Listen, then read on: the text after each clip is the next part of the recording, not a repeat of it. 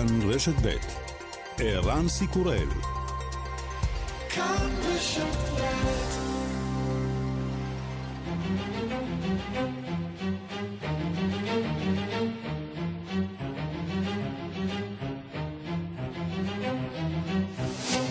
השעה הבינלאומית 25 באוקטובר 2020 והיום בעולם עימותים בנפולי, מחאה על צעדי הסגר החדשים שמטילה ממשלת איטליה על הציבור. בספרד נערכים להכריז על מצב חירום, מצב חמור גם בבלגיה, צ'כיה, גרמניה ואחרות. באירופה לומדים את צעדי הסגר הישראלים בניסיון להסיק מסקנות. בריאיון מיוחד לשעה הבינלאומית משבח פרופסור מאוריציו צ'קוני, הרופא הראשון במערב שהתריע מפני הקורונה באירופה, את קבלת ההחלטות בישראל בסגר השני. I think your data for us it's incredibly important, at least as clinician, as scientist. אני חושב שהנתונים שישראל מספקת לנו הם חשובים למדענים. הם מלמדים אותנו דבר חשוב מאוד. אם אתה אמיץ מספיק לנקוט צעדים נחושים, ואני חושב שהייתם אמיצים מספיק לעשות את זה, תהליך היציאה מהמשבר יכול להיות מהיר יותר מכפי שחזינו בגל הראשון. אני בטוח שסגר היא החלטה כואבת, אבל זה משתלם מהר יותר מכפי שאפשר היה לצפות. הנתונים הללו יאפשרו לכם להתחיל להניע את המשק. You know, the activities in the society. בחירות באמריקה, כתבנו בניו יורק אסף זלינגר יוצא לקלפיות לשוחח עם מצביעים ובני נוער שמעודדים את המצביעים לצאת ולהצביע. Hi Caitlin, how old are you? I'm 16. Uh, so you're not voting today? No, I'm not voting. Um, just because I can't vote doesn't mean I can't talk to people about it, doesn't mean I can't talk to my parents, can't, doesn't mean I can't talk to politicians. רק משום שאני לא יכולה להצביע זה לא אומר שאני לא יכולה לדבר עם ההורים שלי, לדבר עם פוליטיקאים. 50 מיליון מצביעים כבר בחרו נשיא חדש, בהם נשיא אחד ישן.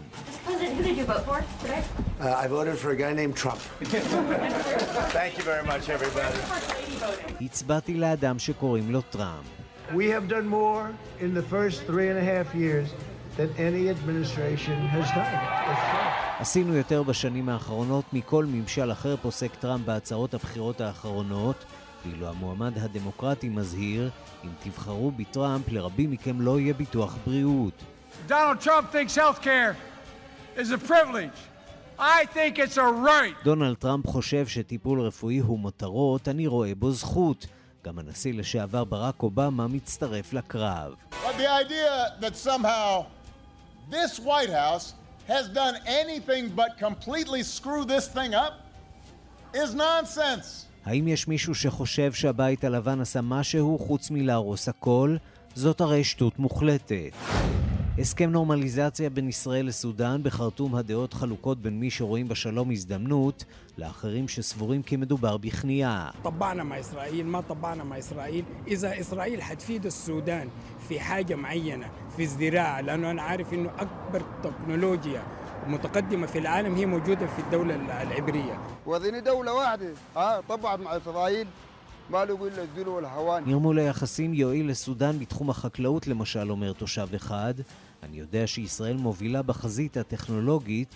כל מדינה שתנרמל את הקשרים עם ישראל לא תמצא דבר מלבד השפלה וחוסר כבוד, אומר תושב אחר. וגם... When I find myself in times of trouble, Mother Mary comes to me, speaking words of wisdom, let it be. 14 שנים כבר חלפו מאז היה בן 64, היום בגיל 78 הוא נאלץ לבלות את זמנו בבית, עובדה שלא עוצרת את פרץ היצירתיות של פול מקארטני. בעוד שבועות אחדים הוא צפוי להוציא אלבום שעל כולו עבד מהבית.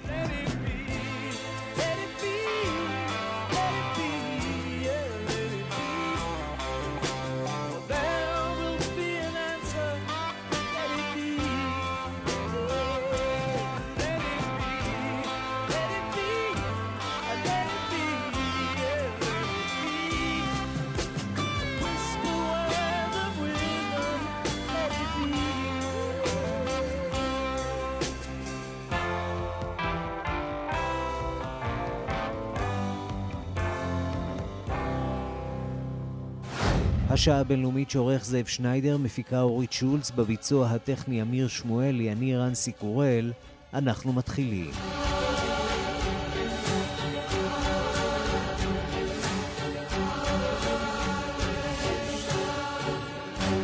שלום רב לכם, אנחנו פותחים עם הבחירות בארצות הברית.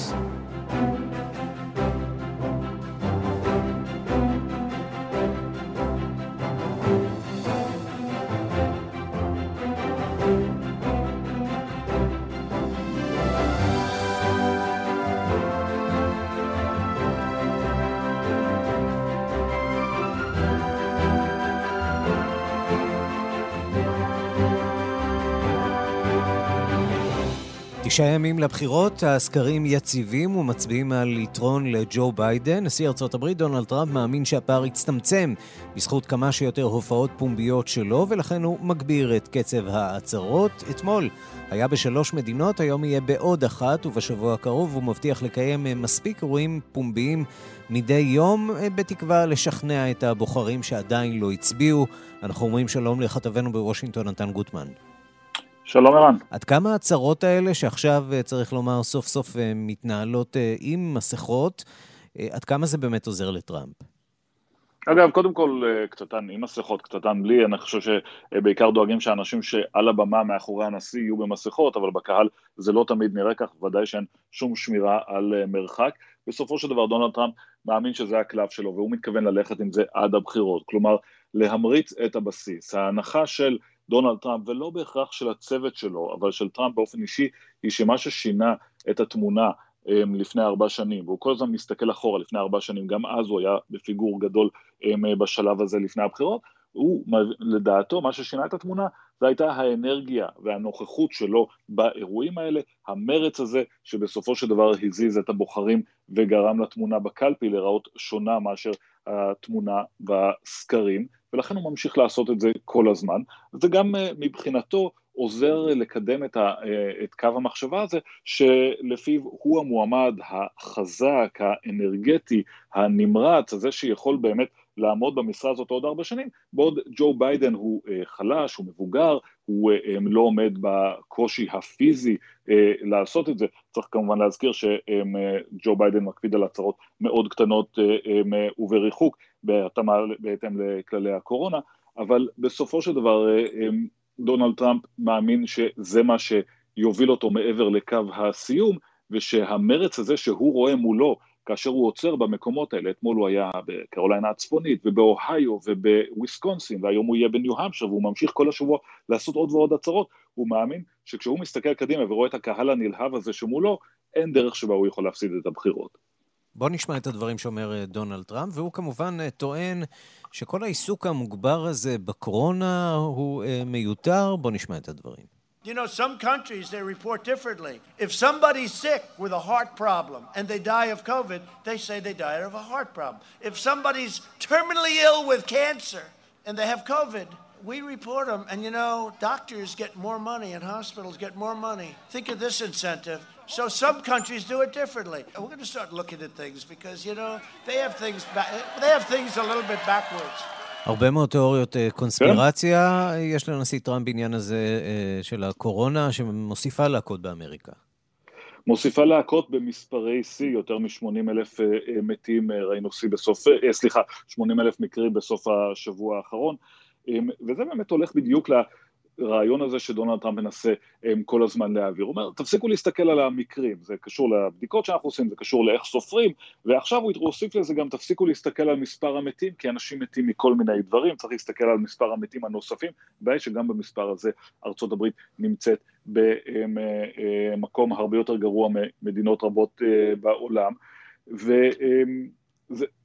צריך לומר שבסקרים לפחות, הרבה מהאנשים, ובעיקר הרבה מהאנשים המצביעים הרפובליקנים, באמת מאמינים לגישה הזאת של הנשיא, מאמינים שמגפת הקורונה פחות קשה מכפי שהיא מצטיירת למשל בתקשורת שמנסה להעצים את הדברים האלה, ורשויות הבריאות אה, מסתכלות על זה ודי בדאגה רבה, כי בסופו של דבר אין דרך להילחם בקורונה בלי מדיניות של בריאות ציבורית שמבוססת על, השיט, על שיתוף הפעולה של הציבור שמאמין שבאמת מדובר במגפה מאוד בעייתית. בחזית הזאת נמצא כמו תמיד אה, דוקטור אנטוני פאוצ'י, הריב שלו עם הנשיא טראמפ הוא כבר גלוי, ולמרות זאת הוא ממשיך אה, בעבודתו, הוא ממשיך לנסות לשכנע את הציבור האמריקני, הוא מדבר על כך שיכול להיות שבעתיד יהיה אפילו צורך בחובת, באיזושהי הנחיה על חובת עטיית מסכות ארצית, לא ברור חוקית איך אפשר לעשות את זה, והוא גם קצת מנסה להרגיע את הציפיות לאיזשהו חיסון שיגיע ממש מעבר לפינה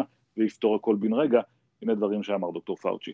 We will know whether a vaccine is safe and effective by the end of November, the beginning of December. The question is once you have a safe and effective vaccine or more than one, how can you get it to the people who need it as quickly as possible? So the amount of doses that will be available in December will not certainly be enough to vaccinate everybody. You'll have to wait several months into 2021. Zeke בדיוק, בדצמבר אולי כבר יהיה לנו חיסון בטוח ויעיל שאפשר להשתמש בו, אבל עד שהציבור הרחב כולו יוכל לקבל את זה, אנחנו מדברים כבר על אה, מתישהו בתוך שנת 2021. אה, טוב, אפשר להניח שהראשונים שיחוסנו הם אנשי הבית הלבן, שם אנחנו שומעים על עוד סימנים של אה, מגפה, עוזריו של סגן הנשיא מייק פנס, הסיפור הזה ממש רחוק מלהסתיים. נתן גוטמן, כתבנו בוושינגטון, תודה. תודה רבה. אז ההצבעה כבר החלה, 50 מיליון אמריקנים אה, כבר הצביעו. איך זה נראה בשטח? תושבי ניו יורק, אה, למשל, החלו את ההצבעה בקלפיות. תורים ארוכים וריחוק אה, חברתי, אבל התושבים יוצאים בכל זאת להצביע. כתבנו בניו יורק, אסף זלינגר, יצא לקלפיות. מצוידים במסכות, כיסאות, כריכים, כוסות קפה והרבה מאוד סבלנות, יצאו אתמול אלפים מתושבי ניו יורק למלא את חובתם האזרחית. היום הראשון של ההצבעה המוקדמת בבחירות נפתח אמש, והחל מהשעה שבע בבוקר השתרכו תורי ענק בקלפיות, כשהמצביעים מדווחים על המתנה של בין שעתיים לשלוש. בשעה שבברוקלין תזמורת הוסיפה אווירה חגיגית, בקלפי שביקרנו במנהטן פגשנו את קייטלין בת ה-16, מחלקת חטיפים ותובנות לממתינים בתור. בבחירות האלה אני לא יכולה לשבת מנגד, היא מסבירה. המטרה שלנו היא לוודא שהקהילה השחורה מיוצגת, ושהמסרים שצמחו מתוך תנועת ה-Black Lives Matter יגיעו לוושינגטון. Sure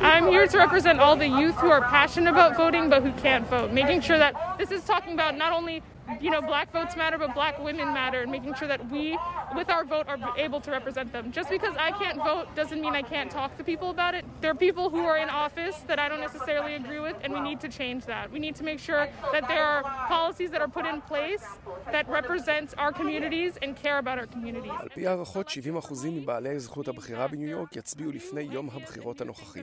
קרוב לשלושה וחצי מיליון איש.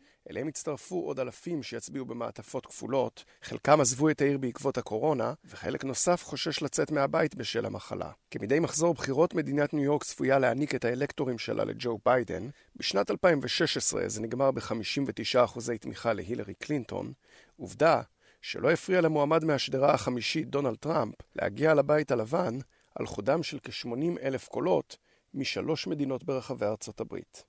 מניו יורק, אסף זלינגר.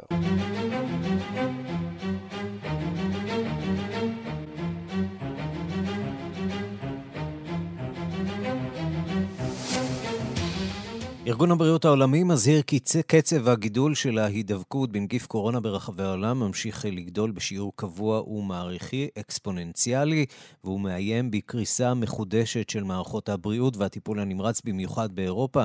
כתבנו בפריז גדעון קוץ מדווח על המצב ועל הניסיונות לצעדי מנע באירופה.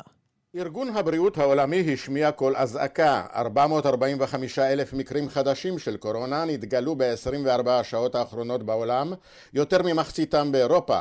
החשש המרכזי הוא מקריסה מחודשת של שירותי הבריאות, כולל במדינות הגדולות שהיו אמורות להפיק לקחים מהגל הראשון, אומר טודרוס גבסוס, מנכ"ל ארגון הבריאות העולמי. We are at a critical juncture in this pandemic, particularly in the northern hemisphere. The next few months are going to be very tough, and some countries are on a dangerous track. אנחנו בפרשת דרכים קריטית במגפה, במיוחד בחצי הכדור הצפוני. החודשים הבאים יהיו קשים למדינות שעלו על דרך מסוכנת. ביותר מדי מדינות יש עלייה אקספוננציאלית במספר המקרים, חלק מבתי החולים הגיעו למלוא יכולת הקליטה, ואנחנו רק באוקטובר אנו קוראים למנהיגים לנקוט צעדים מיידיים כדי למנוע מקרי מוות מיותרים וקריסה של שירותי הבריאות ובתי הספר. יותר מעשירית המקרים החדשים ביממה האחרונה, 45,422, נרשמו בצרפת, שבה כבר אין ספק לגבי עוצמתו של הגל השני, עם 138 מתים ביממה האחרונה, וחששות גדולים לגבי עמידות מערך החירום בבתי החולים. יותר משני שלישים מהאוכלוסייה הצרפתית נתונים עכשיו לעוצר לילי, ובינתיים הפרלמנט הצרפתי עוסק בלגליות הדמוקרטית של מצב החירום שהוכרז, מה שגרם להתמרמרותו של שר הבריאות אוליביה ורן, שתבע מחברי הפרלמנט להציע תוכנית משלהם אם יש להם. Comment comptez-vous protéger la vie des Français et lutter contre ce virus En France, en Allemagne, הצעדים שלנו מקובלים במדינות רבות נוספות ובכללן ישראל, אמר ורן. בבלגיה נרשם שיא יומי של נדבקים עם 17,709 מקרים ו-20% חיוביים בבדיקות. קבינט החירום הספרדי מתכנס היום כדי להחמיר את צעני המנע ובתוכם סגרים מקומיים ועוצר לילי במדינות שהגל השני עולה בהן על הראשון ואמצעי המיגון בהן, כולל לסגל הרפואי לוקים בחסר, מתעוררות בעיות מיוחדות, כמו באוקראינה, שם אומר מנהל בית החולים של קייב לובומיר ונזל. To je v tuto chvíli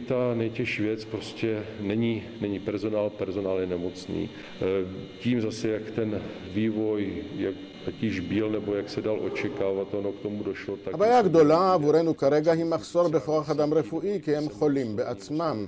השתמשנו ברשתות החברתיות כדי לפנות לציבור ושלחנו מכתבים לחברי סגל שיצאו לגמלאות או שעזבו למגזר אחר ושאלנו אם מצב בריאותם מאפשר להם לעזור והיו הרבה תגובות חיוביות. כאן גדעון קוץ, מפריז. וכעת לפולין, גם שם נרשמים בימים האחרונים שיאים במניין החולים החדשים. החדשות המרכזיות הגיעו אתמול מלשכת הנשיא, אנג'ה דודה. משם אה, נמסר כי הוא נדבק בקורונה ונכנס לבידוד. שלום לכתבנו בפולין, ניסן צור. שלום ערן. איש צעיר דודה בסך הכל. כן, דודה הוא בסך הכל בן 48, יחסית אה, צעיר, כך שבפולין אה, מאוד אופטימיים שהוא יעבור את המחלה בצורה אה, קלה יחסית.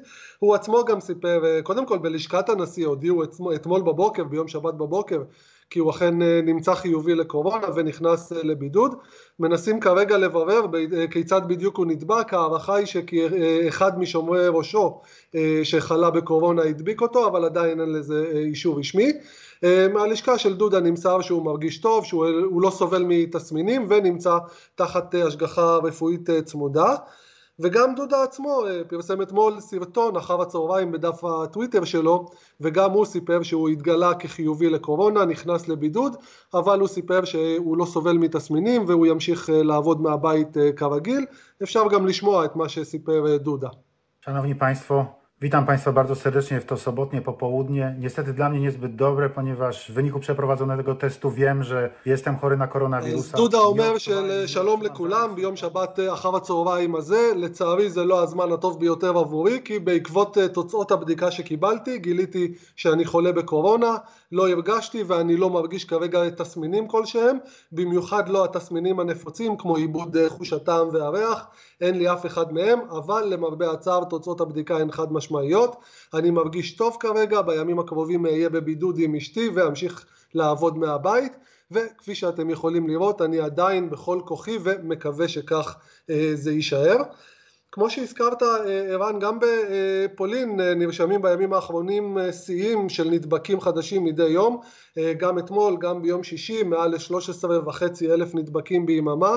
אתמול גם היה שיא של מתים ליממה אחת עם 179 אנשים שמתו ובתקשורת הפולנית מתפרסמים בימים האחרונים הרבה מאוד סיפורים אה, לא פשוטים גם על חוסר דרמטי ממש במיטות אשפוז, גם על אה, אי מענה לאנשים שמבקשים להודיע על תסמינים והרבה מאוד ביקורת על, אה, על הממשלה הפולנית בעקבות הנושא הזה.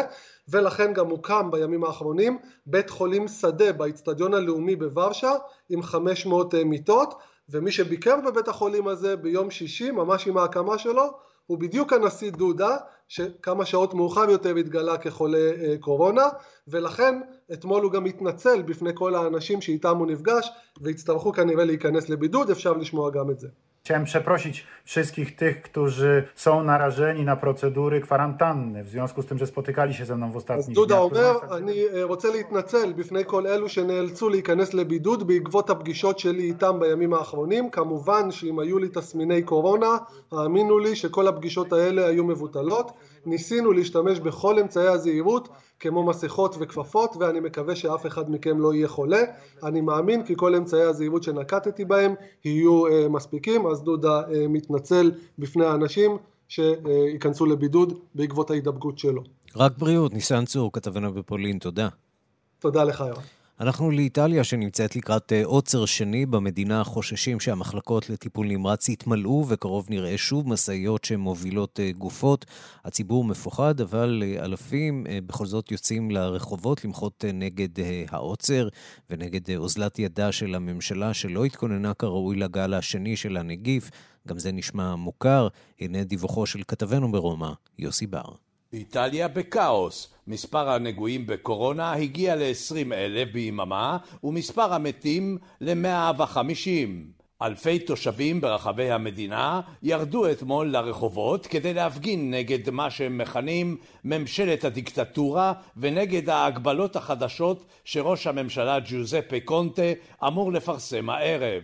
וכך נשמעה אתמול כיכר רפובליקה במרכז רומא.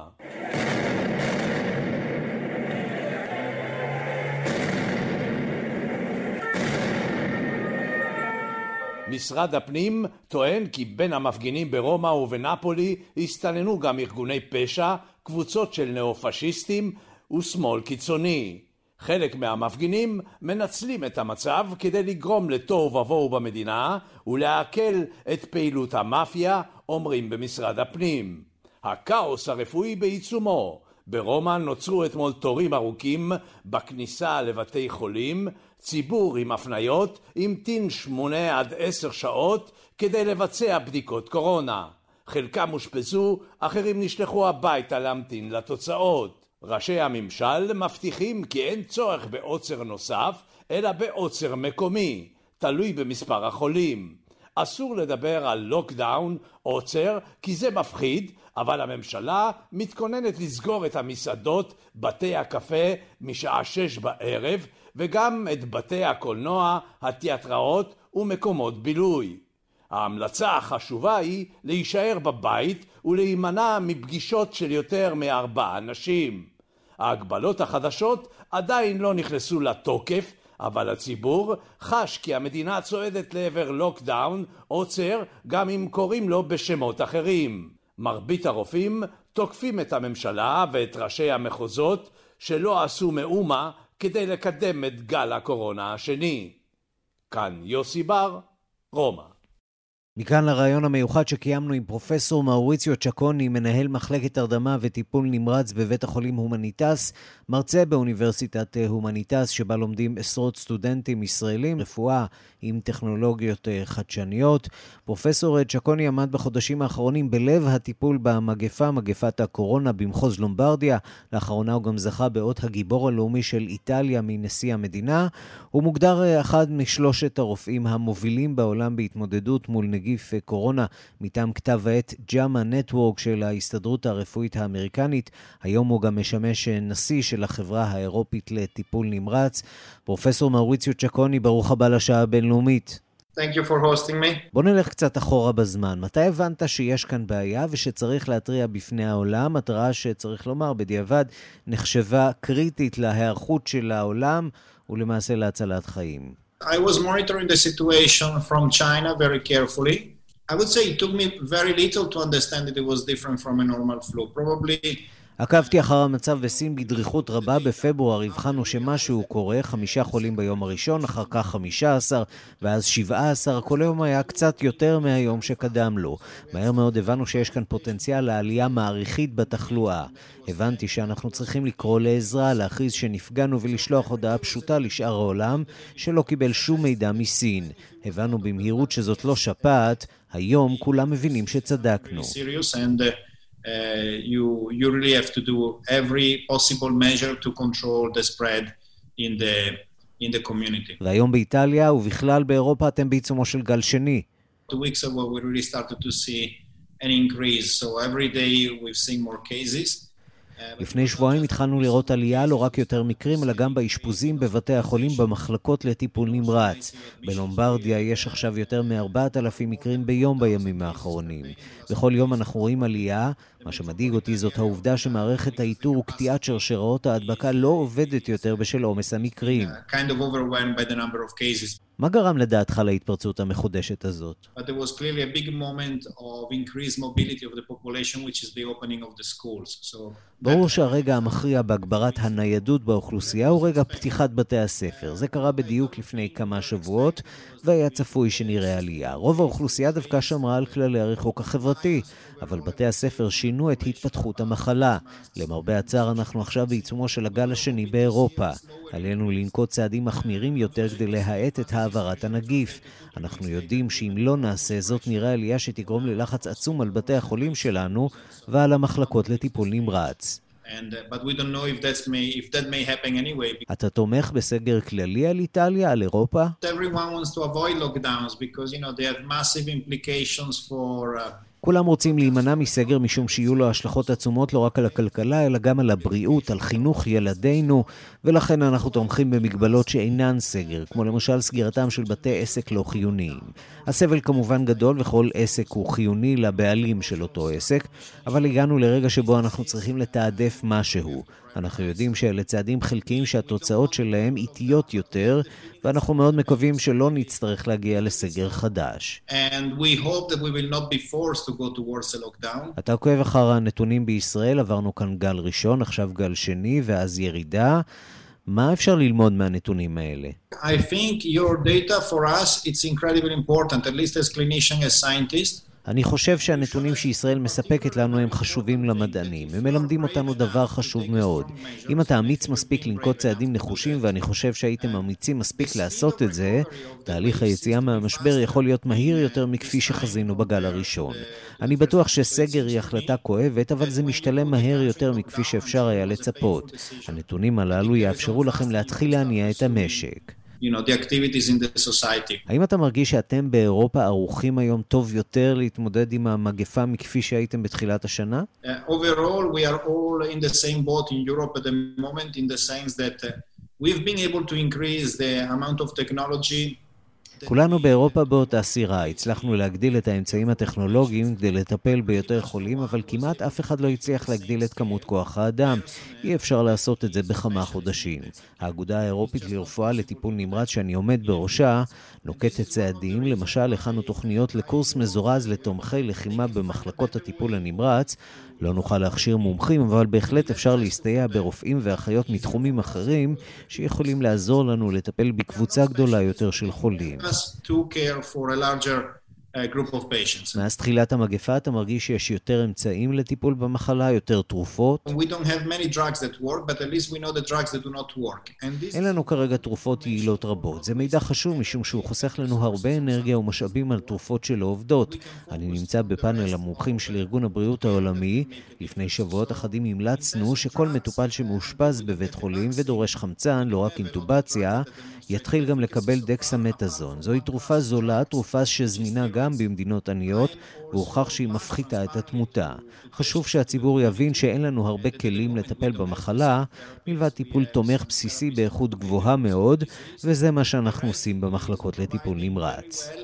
High quality basic supportive care, which is what we do in intensive care. איך אתה מתייחס לתרופות הניסיוניות שהנשיא טראמפ למשל קיבל? To be the doctor of the president, I cannot imagine the pressure that you have there, but I can tell you that... קשה לי לדמיין את הלחץ שתחתיו עומד הרופא של הנשיא. אני בגישה שאסור לתת לאדם תרופה שלא היית נותן למטופלים אחרים ולא היית נותן לאבא שלך.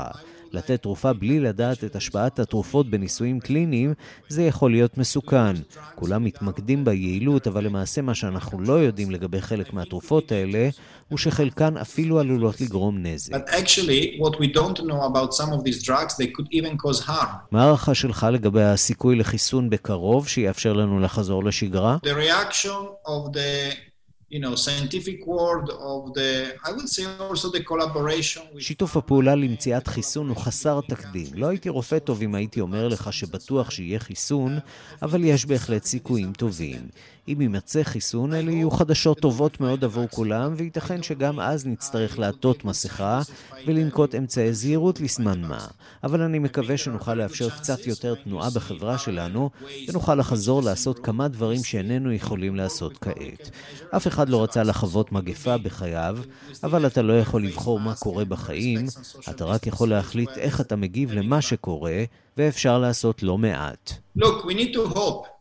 So nobody wanted to, to, to have a pandemic in his life. I didn't want to have that. But you cannot choose what happens in life, you can just choose how you react. פרופסור מאוריציו צ'קוני, מנהל מחלקת הרדמה וטיפול נמרץ בבית החולים הומניטס שבמילאנו, מרצה באוניברסיטת הומניטס, נשיא החברה האירופית לטיפול נמרץ. תודה רבה לך על השיחה הזאת. Thank you.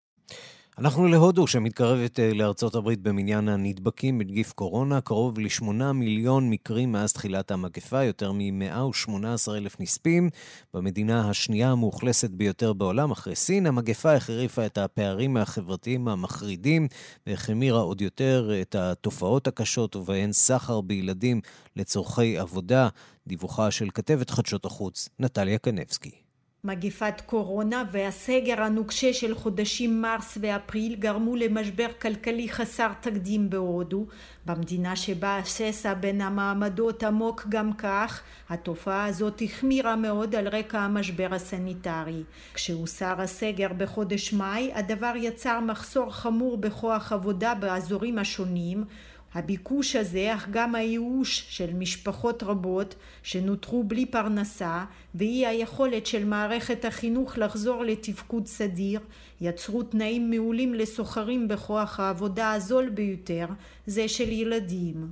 בחודשים האחרונים התריעו ארגוני זכויות אדם במדינה על התופעה המחמירה של סחר בילדים והרשויות החלו סוף כל סוף לפעול נגד הסוחרים. दो बसों की तीन बसों की से भी बच्चे बिहार से ला रहे थे चाइल्ड लेबर के लिए उनकी कार्रवाई की है इस तरह से कम से कम 30 50 बच्चे בשבועיים האחרונים בלבד הסתערנו על שני אוטובוסים שבאו לעיר ג'פור מאזור ביהר וכך הצלנו 50 ילדים שהובאו לכאן כדי לעבוד, סיפר לערוץ CNN ריינדה חנדבל, קצין בכיר ביחידת הלוחמה בסחר בבני אדם של המשטרה ההודית. לדבריו, הצעיר בילדים היה בן 11 בלבד. בדרך כלל הילדים נענים להצעות הסוחרים כדי לסייע למשפחותיהם. אך במקרים רבים המשפחות עצמן הן שמסכימות לשלוח את אחד הילדים לעבוד בתנאי עבדות כדי להציל את שאר בני המשפחה מן הרעב.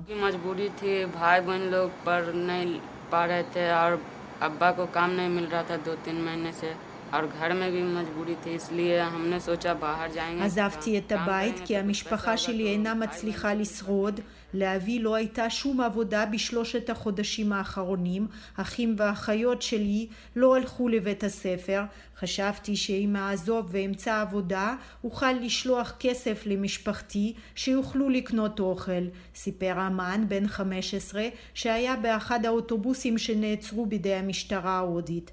הסוחרים מנצלים את מצבן הנואש של משפחות רבות במחוזות העניים ביותר בהודו כדי לאלץ את ההורים למכור את אחד מילדיהם לעבדות בתמורה לכמה עשרות דולרים, Sipera Katsina Odi. It was just to send a strong message to all the state governments and the local governments that look, this is happening and that is growing. So we cannot simply wait and watch. If we are not able to protect this generation, we are not going מטרתנו הייתה לשגר מסר חזק לממשלה המרכזית ולרשויות המקומיות, להראות להן שהתופעה הזאת גוברת מיום ליום ואיננו יכולים לשבת בשילוב ידיים, סיפר ל-CNN חתן פרס נובל לשלום קליאש סטיארטי, ראש התנועה להצלת הילדות, אחד הארגונים הלא ממשלתיים חברתיים שפועלים במחוז ביער בשיתוף הרשויות המקומיות. מחודש יוני הם הצליחו לשחרר מן העבדות קרוב ל-900 ילדים ועצרו 70 סוחרים. אם לא נצליח להציל את הדור הזה, הוא אומר, לא נצליח להציל את כל הדורות הבאים. השעה הבינלאומית עד הנביא מוחמד זוהי כותרתו של מבצע רשת חדש של מוסלמים ברחבי העולם, שקורא להחרים מוצרים צרפתיים ויוצא נגד נשיא צרפת מקרו בשל אמירותיו נגד האסלאם הרדיקלי לאחר רצח המורה הצרפתי סמואל פתי בשבוע שעבר. שלום לעמרי חיים, כתבנו לענייני ערבים. contre ce mal qu'est l'islam radical. Et je le dis ici parce que la volonté אזרחינו בני דת האסלאם מוכרחים להיות מוגנים במדינתנו מהגורמים הרעים באסלאם הקיצוני. אני אומר זאת מפני שרצונם של אלה המחזיקים באידיאולוגיה אסלאמיסטית כאן הוא להפוך חלק מאזרחינו המוסלמים נגד הרפובליקה אנחנו לא יכולים לתת לזה לקרות. את הדברים האלה שאמר הנשיא מקרון באמצע השבוע שעבר לא אהבו בעולם האסלאם. גם לא את עמדותיו ואת עמדת צרפת בעניין הקריקטורות הלועגות לנביא מוחמד, שבהן עסק המורה הצרפתי סמואל פתי, טרם שנרצח בידי מפגע מוסלמי מוקדם יותר החודש. מוסלמים רבים ברחבי העולם הגיבו על הדברים שאמר מקרון נגד מה שכינה האסלאם הרדיקלי, ופתחו בקמפיין רשת וחרם נגדו ונגד מוצרים צרפתיים. במסגרת הקמפיין פרסמו משתמשים ברשתות החברתיות תגי הקבצה, השטגים, הקוראים להחרים חברות ומוצרים צרפתיים, וכאלה שבהם נכתב עד הנביא מוחמד והאסלאם, והנביא הוא קו אדום. בחלק מהפרסומים נראתה תמונתו של נשיא צרפת מקרון ועל פיו סוליה, כקוראים לסתום את פיו. בפוסטים אחרים צוטטו פסוקי קוראן הקוראים להעניש בצורה כואבת, כלשונם, את אלה הפוגעים בנביא מוחמד, לצד תמונתו של הנשיא הצרפתי.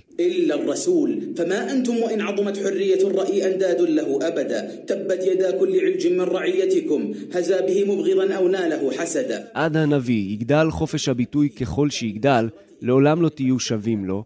תיכרתנה ידיו של כל פרא מאנשיכם שמזלזל בו בכעס או פוגע בו מקנאה, שמו של הנביא יזרח לעד, ועוד המקנאים בו יושלכו למזבלות ההיסטוריה, אמר המשורר הסעודי יחיא ריאני, בסרטון שזכה בקרוב לחצי מיליון צפיות ברשת החברתית במסגרת קמפיין החרם.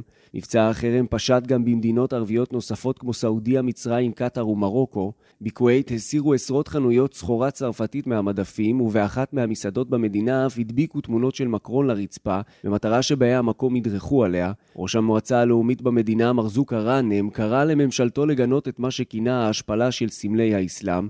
בלבנון יצא מוסד פוסקי ההלכה המוסלמים גם הוא נגד עמדת מקרון, ואנשיו טענו כי זאת תוביל להצתת שנאה בין שני העמים. גם כאן באזורנו נשמעו גינויים בנושא, בין השאר מצד ארגון חמאס, אך גם מצד אזרחים ישראלים שמחו על אמירותיו של הנשיא. לא בטוח שנשיא צרפת מקרון ובכירים אחרים בפריז ידעו למה יגרמו התבטאויותיהם ומעשיהם לאחר הרצח הנורא של פתי, אבל נראה שעכשיו נפתחה בפניהם תיבת פנדורה אסלאמיסטית, ואיתה יידרשו להתמודד מבית ומחוץ. ובתיבת הפנדורה הזאת כמובן גם נשיא טורקיה רצ'פ טייפ ארדואן, שחידש אתמול את המתקפה על נשיא צרפת מקרון, ואמר שהוא זקוק לטיפול נפשי בשל גישתו למוסלמים ולאסלאם, זאת לאחר שמוקדם יותר החודש הבטיח מקרון להיאבק בבדלנות האסלאמית שלדבריו מאיימת להשתלט על חלק מהקהילות המוסלמיות בצרפת.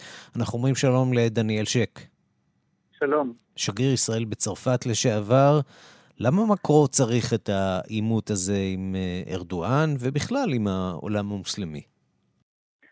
אה, תראה, הוא לא, הוא לא באמת צריך את זה, אבל uh, צרפת היא במובנים רבים נציגה של החילוניות הפוליטית, או המגנה הצרופה של הפרדת דת ומדינה.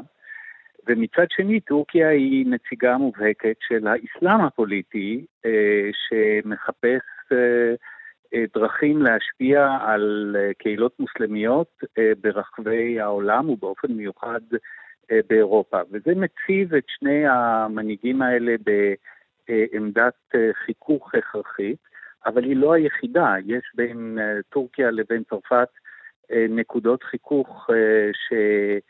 אה, הולכות הרבה אחורה, עוד אה, לפני שקרה האירוע החמור הזה של השבועות האחרונים. כן, כשאנחנו uh, בהחלט יכולים לדבר בהקשר הזה גם על מה שקורה במזרח הים התיכון, הפעילות האגרסיבית של טורקיה בעצם להשתלט על כמה שיותר שטחים ימיים כדי להפיק מהם הכנסות כלכליות, וגם אה, מערכת היחסים עם אה, לוב וההגדרה של אה, המרחב של מזרח הים התיכון כאזור שהוא בעצם תחת השפעה טורקית. זה נכון, יש את הזירה שנפתחה בשנים האחרונות או בחודשים האחרונים, התלהטה במיוחד באזור שדות הגז הפוטנציאליים של מזרח הים התיכון, שצרפת נקטה עמדה מובהקת לטובת יוון ונגד טורקיה, ויש את התיק הלובי שהוא ותיק עוד יותר, יש לו גם הקשרים לסוריה, ויש גם את ה... אפילו אם חוזרים אחורה עד 2006-2007 לאמירות של נשיא צרפתי אחר, הרבה יותר חד משמעי, שהיה אז ניקולה סרקוזי, שאמר בצורה די מפורשת שטורקיה לא תעצור את נשימתה כדי להיכנס לאיחוד האירופי, ואמר צריך להגיד דברים, דברים ברורים לטורקים, הם לא יהיו חלק מהאיחוד האירופי. עכשיו, וזאת... אנחנו באמת מדברים פה על שתי מדינות שהן לכאורה בעלות ברית, שותפות לברית נאט"ו. העימות הזה בעצם חושף את עומק המשבר בתוך הברית הזאת, שלא ברור עד כמה היא באמת ממשיכה להתקיים כרגע.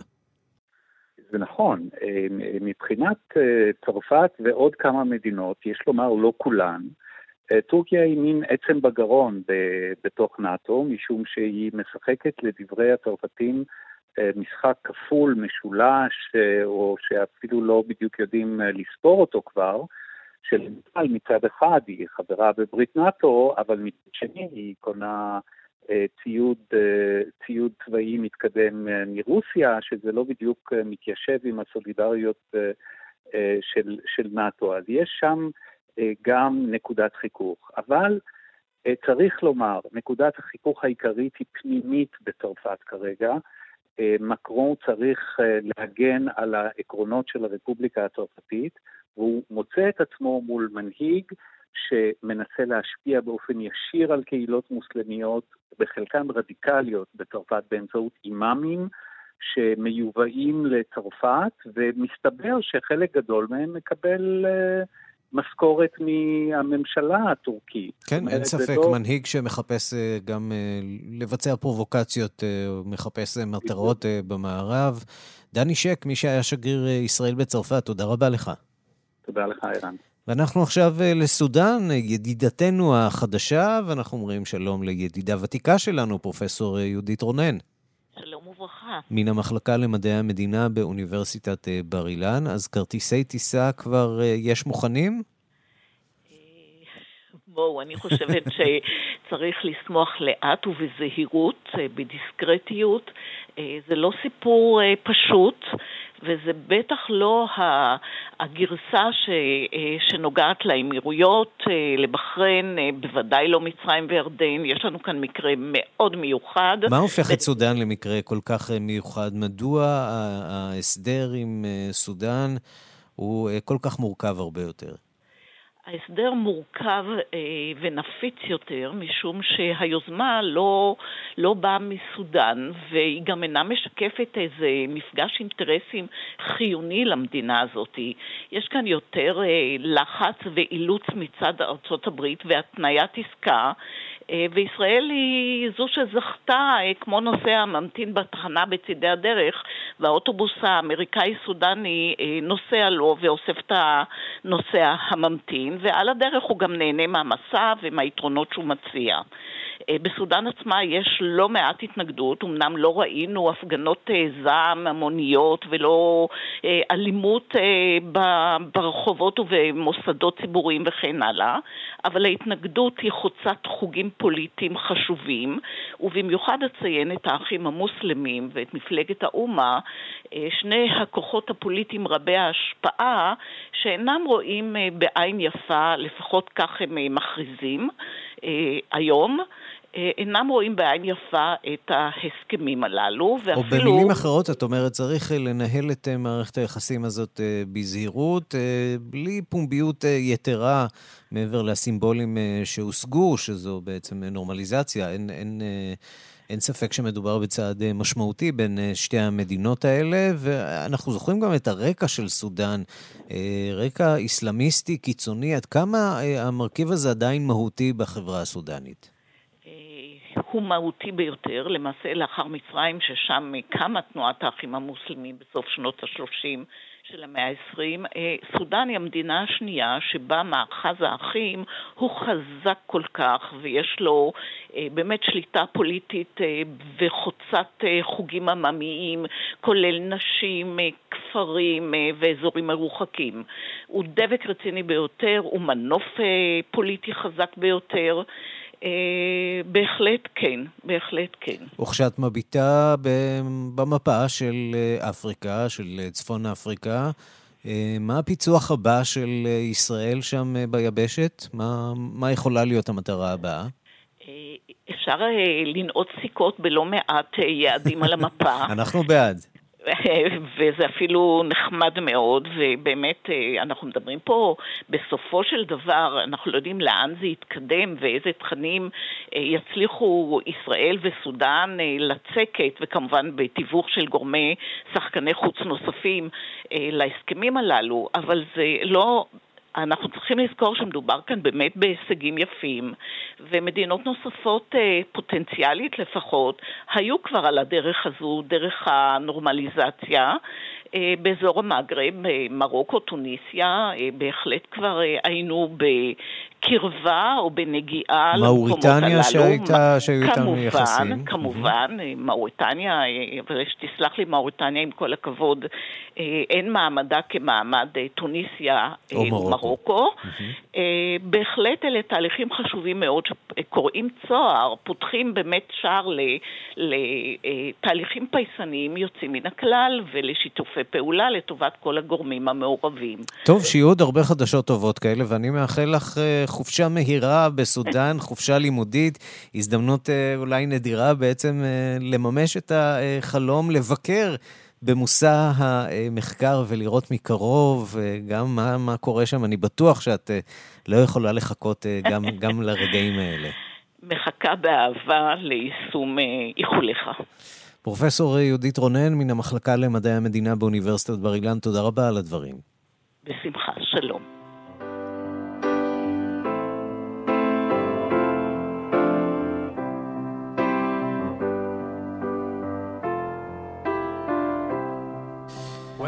כן, וברקע פול מקארטני, שבגיל 78 נאלץ אה, לבלות אה, את אה, רוב זמנו עכשיו בבית, אבל זה לא גורם לו להפסיק לעבוד. בעוד שבועות אחדים הוא צפוי להוציא אלבום שעל כולו עבד מהבית. זה כמובן שיר ישן הרבה הרבה יותר, אבל אפשר להתענג עליו עד שיגיעו השירים החדשים. Let it be.